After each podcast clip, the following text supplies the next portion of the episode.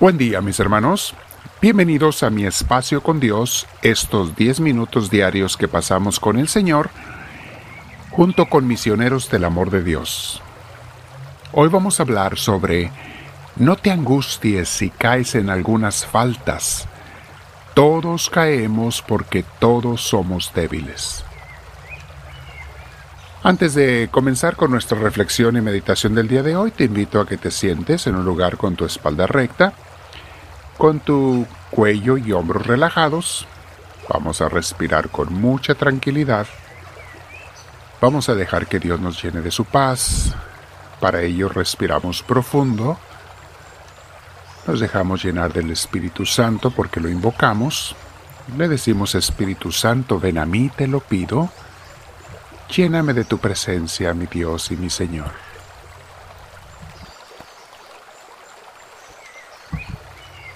Te doy gracias porque escuchas mi oración, porque nunca me has abandonado y nunca ignoras una petición sincera del corazón de uno de tus hijos. Gracias, mi Dios, por permitirme estar contigo hoy. Bien, mis hermanos, vamos a meditar sobre este punto. No te angusties si caes en algunas faltas. Saben, eh, muchos de nosotros eh, quizá fuimos criados desde la infancia con un sentimiento de culpabilidad nos hacían, o no lo hacían con mala intención nuestros padres, era querernos corregir, pero a veces de una manera equivocada. y nos hacían sentir como que no valíamos después de haber cometido un error o un mal, o nos decían que ante Dios después de haber cometido un pecado, estabas manchado, estabas sucio por mucho, mucho tiempo. No se nos hacía mucho hincapié en la en el deseo de Dios de perdonarnos, en que en poco tiempo, si tú te arrepientes, tú estás purificado ante Dios y el arrepentimiento sincero. Entonces muchos a veces seguimos con esa, a veces es inconsciente un sentimiento de culpabilidad, de que somos malos, de que somos inmerecedores. Déjame te digo una cosa, mi hermana, mi hermano, inmerecedores todos somos, hasta los más grandes santos. Nadie merece a Dios es un regalo infinito de Él y especialmente para los pecadores y para los débiles, el darnos sus gracias, sus bendiciones y su salvación. Muy bien, hoy estamos meditando en este capítulo que ya vamos en el 57 del libro Imitación de Cristo, donde dice el título, No debe acobardarse demasiado el que cae en algunas faltas. Sobre todo, mi hermana, mi hermano, si tus faltas y pecados son de debilidad, esas no te deben de quitar la paz. Claro, sí debemos de sentirnos mal por un momento, arrepentirnos, pedir perdón y volver al Señor, pero por debilidad todos caemos todos los días. Preocúpate cuando tus pecados sean de maldad, cuando sabes que algo es malo y no te importa y como quiera lo quieres hacer o seguir haciendo. Esos son de maldad, no de debilidad especialmente cuando dañas a otras personas o a ti mismo. Muy bien. Dice la palabra en precisamente en el libro de Imitación de Cristo, dice de parte de Jesús estas palabras, dice Jesucristo, Hijo, más me agradan la humildad y la paciencia en la dificultad que el mucho gozo y devoción en la prosperidad. Fíjate, la oración del arrepentido me recuerda la parábola del, fariseo y el publicano en el templo. El fariseo se sentía muy digno, muy santo al frente junto al altar porque él se sentía perfecto. El publicano allá atrás del templo, arrepentido y dolido de sus pecados, pedía perdón, se sentía merecedor. A eso me recuerda esta frase. Hijo, más me agradan la humildad y la paciencia en la dificultad que el mucho gozo y devoción en la prosperidad. ¿Por qué te entristece una pequeña cosa dicha contra ti? Aunque más fuera, no debieras inquietarte. Mas ahora déjala pasar, porque es la primera, ni nueva ni será la última, si muchos años vivirás. Sí, mis hermanos, si alguien habla mal de ti, ¿para qué pierdes la paz? No es la primera vez ni será la última. Y la gente que habla mal de ti es más lo que reflejan de ellos mismos que de ti. Y como lo hemos meditado, si lo que dicen es verdad, bueno, nos recuerda que tenemos que corregirnos. Si lo que dicen es falso, pues pobrecitos, ellos solos están poniendo la trampa a sus pies, no nos deben importar. Nos ayuda para la humildad, mis hermanos. Sigue diciendo Jesús. Muy esforzado eres cuando ninguna cosa adversa te viene.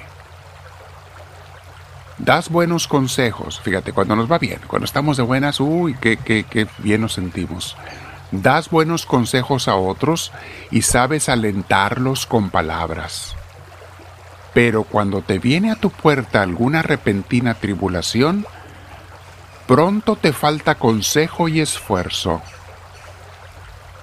Es más fácil a veces, mis hermanos, ayudar a los demás que ayudarse a uno mismo. Es más fácil aconsejar a los hermanos que aconsejarse a uno mismo.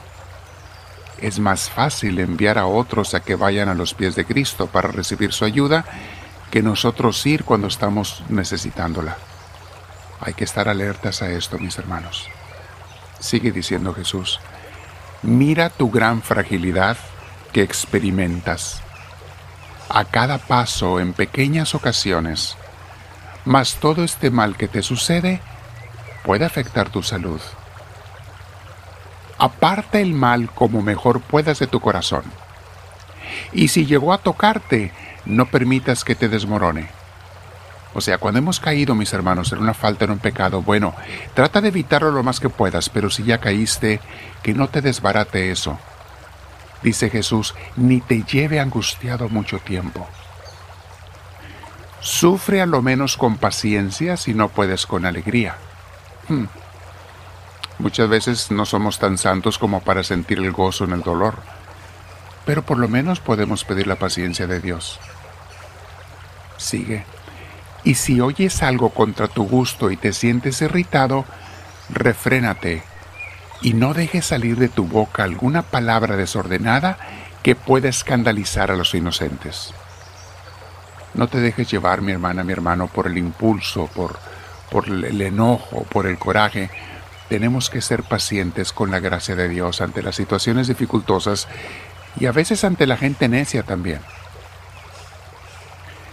Presto se aquietará el ímpetu excitado de tu corazón, y el dolor interior se dulcifica con la vuelta de la gracia. Fíjate, ahí está. Vuelve la gracia, mis hermanos. No importa qué dolor estés pasando, no dura para siempre. Vuelve la gracia, vuelve la presencia de Dios, vuelve la paz, cuando menos lo esperas y más pronto de lo que te imaginas. Sigue diciendo Jesús. Aún vivo yo, dice el Señor, dispuesto para ayudarte y para consolarte más de lo acostumbrado si confías en mí y me llamas con devoción. Ahí está. Dios está dispuesto a ayudarte, mi hermana, mi hermano. No nos dice que no vamos a pasar por pruebas, nos dice yo te voy a sacar de ellas. Te voy a acompañar en ellas. No te voy a dejar solo ni sola sigue diciendo, ten buen ánimo y alístate para trances mayores. Pueden venir otras cosas, mis hermanos, en el futuro, más grandes, pero no, no estaremos sin su ayuda. Aunque te veas muchas veces atribulado o gravemente tentado, no por eso está ya todo perdido. ¿Cómo podrás tú estar siempre en un mismo estado de virtud cuando le faltó el ángel en el cielo y al primer hombre en el paraíso? Fíjate, el diablo que era un ángel, si él cayó y falló, y al primer hombre en el paraíso, que era Adán, ¿qué te hace pensar que tú no vas a fallar alguna vez? Ojalá que no al grado de ellos, pero no somos perfectos. Voy a continuar meditando esto la próxima vez, mis hermanos, y voy a repetir este último verso antes de compartirles unas citas bíblicas que nos hablan de la debilidad. Está bien, es normal. Es perfectamente normal ser imperfecto. Es perfecto ser imperfecto, mis hermanos. Así nos hizo Dios. No te preocupes mientras haya la mejor de tus voluntades y mientras tú renuncies al pecado en tu corazón.